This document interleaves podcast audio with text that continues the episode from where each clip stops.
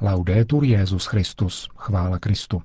Posloucháte české vysílání Vatikánského rozhlasu ve čtvrtek 7. srpna.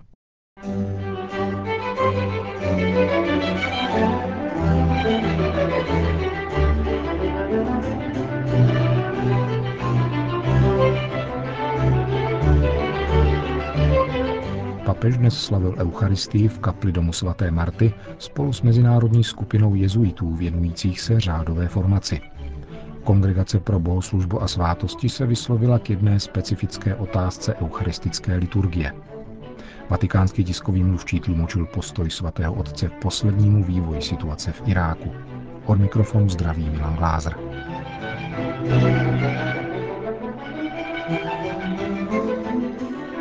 Zprávy vatikánského rozhlasu. Vatikán. Na dnešní ranní mši v kapli domu svaté Marty papež František opět hostil své řádové spolubratry. Tentokrát šlo o mezinárodní skupinu instruktorů tzv. třetí probace, což je poslední etapa jezuitské formace. Instruktoři z celého tovaristva jsou v těchto dnech v Římě, kde společně uvažují o současné řádové formaci. Třetí probace bývá také označována jako druhý noviciát a jezuita ji koná po ukončení svých studií a po určitém čase stráveném v pastoraci. Je to také podmínka ke složení posledních slibů v tovaristvu Ježíšovu, tedy k formálnímu přivtělení do řádu.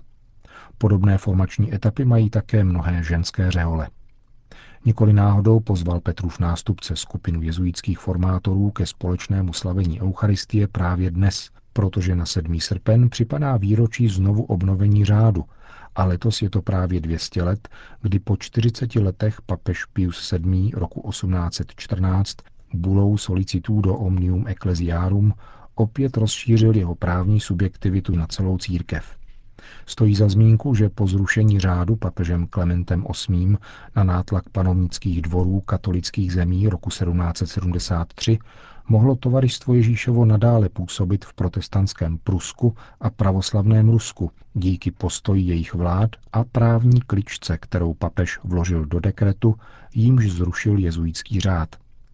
K této historické etapě odkázal ve své dnešní homílii také papež František, když komentoval dnešní evangelium, ve kterém Šimon Petr nejprve vyznal víru a po Ježíšově pochvale začal pánu rozmlouvat boží plán vykoupení lidstva, založený na smrti a zmrtvých stání Krista.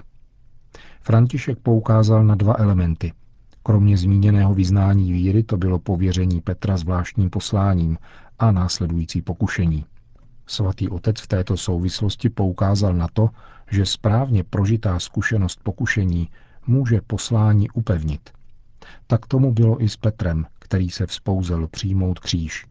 Ale bylo tomu tak i s jezuitským řádem, který zakusil kříž během svého zrušení, aby potom přesně před dvěma sty lety prožil z mrtvých stání a s novou horlivostí se v církvi chopil svého poslání, které trvá dodnes.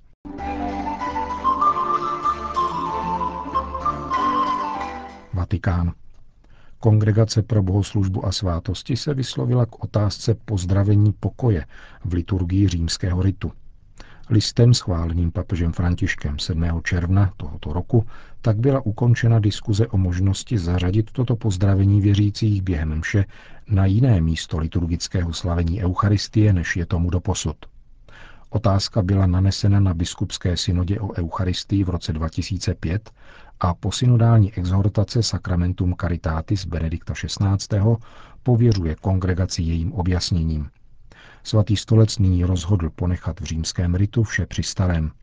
Ve zmíněném listu to odůvodňuje tím, že v jiných liturgických tradicích má pozdravení pokoje jiný teologický význam. V ambroziánském či mozarabském ritu a nebo ve východních obřadech je toto pozdravení zařazeno hned po bohoslužbě slova, tedy před obětování či přinesení darů, a vztahuje se k Ježíšovým slovům Přinášíš-li svůj dar k oltáři a tam si vzpomeneš, že tvůj bratr má něco proti tobě, jdi se napřed smířit se svým bratrem, teprve potom přijď a obětuj svůj dar. V římské liturgii se však toto znamení váže přímo k pozdravení vzkříšeného Krista, přítomného na oltáři pod způsobami chleba a vína. A proto se věřící zdraví těsně před přijetím Eucharistie – Kongregace pro bohoslužbu a svátosti v této souvislosti také nabádá k zachovávání liturgických předpisů v tomto bodě. Neměl by tedy být během pozdravení pokoje zaváděn speciální zpěv, který římská liturgie nepředpokládá. Věřící by se měli zdravit jen s těmi, kdo stojí poblíž a nepůsobit zmatek ve zhromáždění. A stejně tak kněz nemá kvůli tomuto pozdravu opouštět oltář. Pozdravení pokoje rovněž není příležitostí k výměně blahopřání či kondolencí. List kongregace je podepsaný jejím prefektem kardinálem Antoniem Canizaresem Loverou a byl zaslán španělské biskupské konferenci 8. června.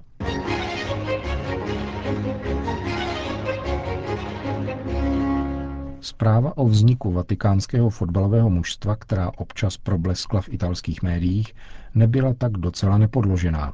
Své rázná reprezentace nejmenšího státu na světě, složená ze zaměstnanců Vatikánské pošty, Vatikánské stráže, švýcarské gardy a státního sekretariátu, se utká v Německu s bývalými hvězdami Borussia Mönchengladbach pod vedením Heky Vimera.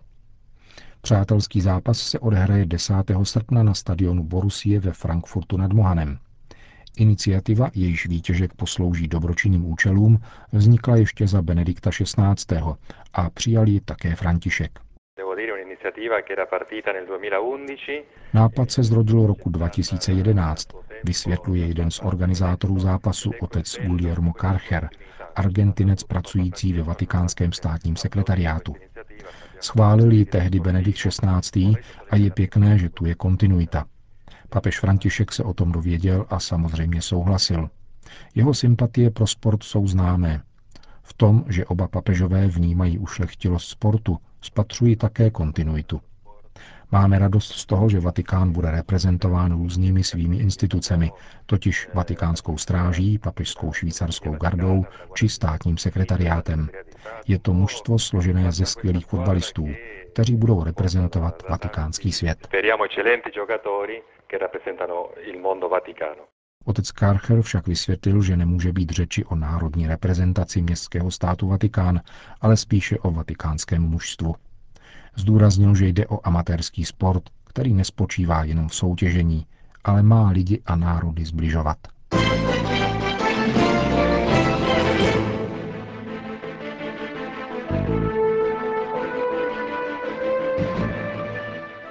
Irák. Desítky tisíc křesťanů, kteří byli donuceni opustit Mosul, byli dnes nuceni odejít také z oblasti Ninive, kam se poté uchýlili, a utéci na sever země ke Kurdistánu. Teroristé tzv. islámského státu Iráku a Sýrie se totiž zmocnili posledního útočiště tamnějších křesťanů v Karakoš, kterou opustili také kurdové. Oznámili to samotní utečenci a chaldejský arcibiskup Kirkúku. Na poplach bije chaldejský patriarcha Louis Sako.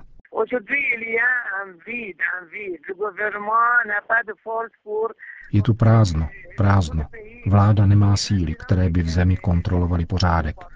Dnes jsou volby do parlamentu a není k dispozici armáda, která by jako v Sýrii mohla zjednat pořádek.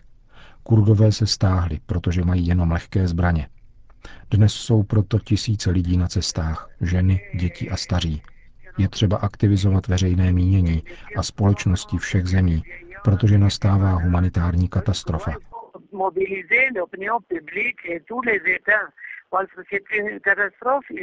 Říká katolický patriarcha chaldejského obřadu v Iráku. Svatý otec sleduje s hlubokým znepokojením dramatické zprávy ze severu Iráku, říká vatikánský tiskový mluvčí otec Lombardy. Zvláště postižená jsou křesťanská společenství, která musí v těchto dnech prchat před násilím, které v tamnějším regionu zuří.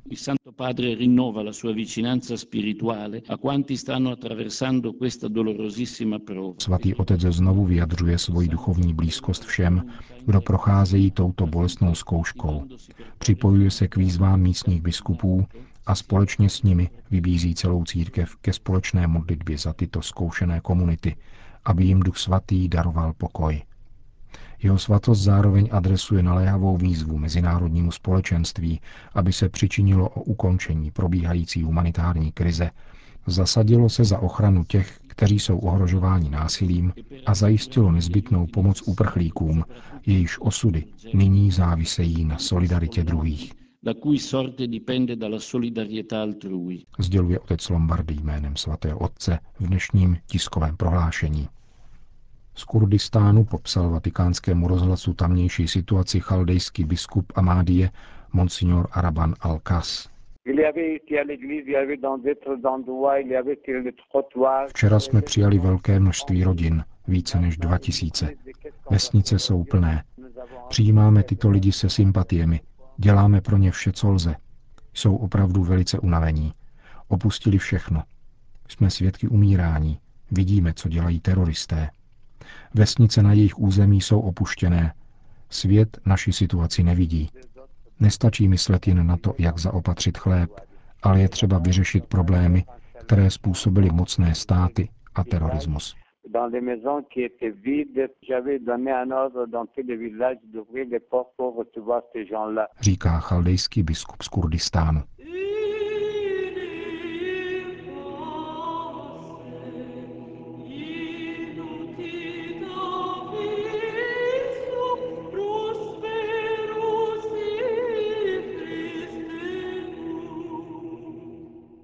Sýrie. Ze sousední Sýrie rovněž nepřicházejí dobré zprávy. Zemí stále zmítají ozbrojené střety.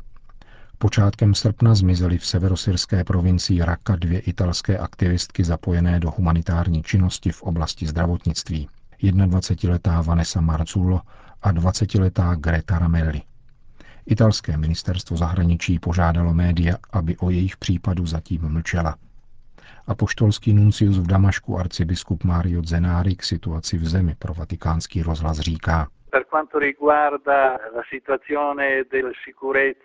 Bezpečnostní a humanitární situace jsou stále velmi kritické. V některých zónách více, v jiných méně. Poslední týden bylo odstřelováno i okolí Damašku. Včera došlo ke třem výbuchům velmi blízko nunciatury.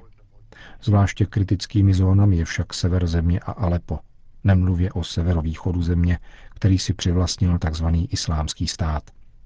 Každou minutu je jedna rodina nucena opustit domov, buď směrem k pobřeží středozemního moře, anebo do Libanonu.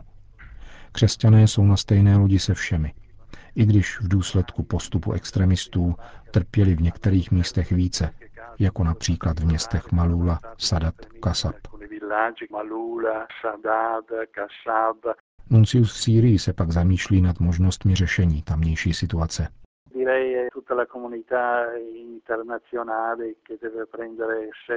Celé mezinárodní společenství musí vzít tyto problémy vážně, protože, jak je patrné, snadno se šíří do ostatních zemí tohoto regionu. Krvavý a děsivý konflikt v Sýrii je z různých příčin opomíjen. V neposlední řadě také proto, že žurnalisté sem mají obtížný přístup je to velmi riskantní. Je však třeba pamatovat na situaci, kterou prožívá zdejší obyvatelstvo. Bojují zde proti sobě různé skupiny a situace je velice komplikovaná. Telefonuje z Damašku a poštolský nuncius arcibiskup Zenári.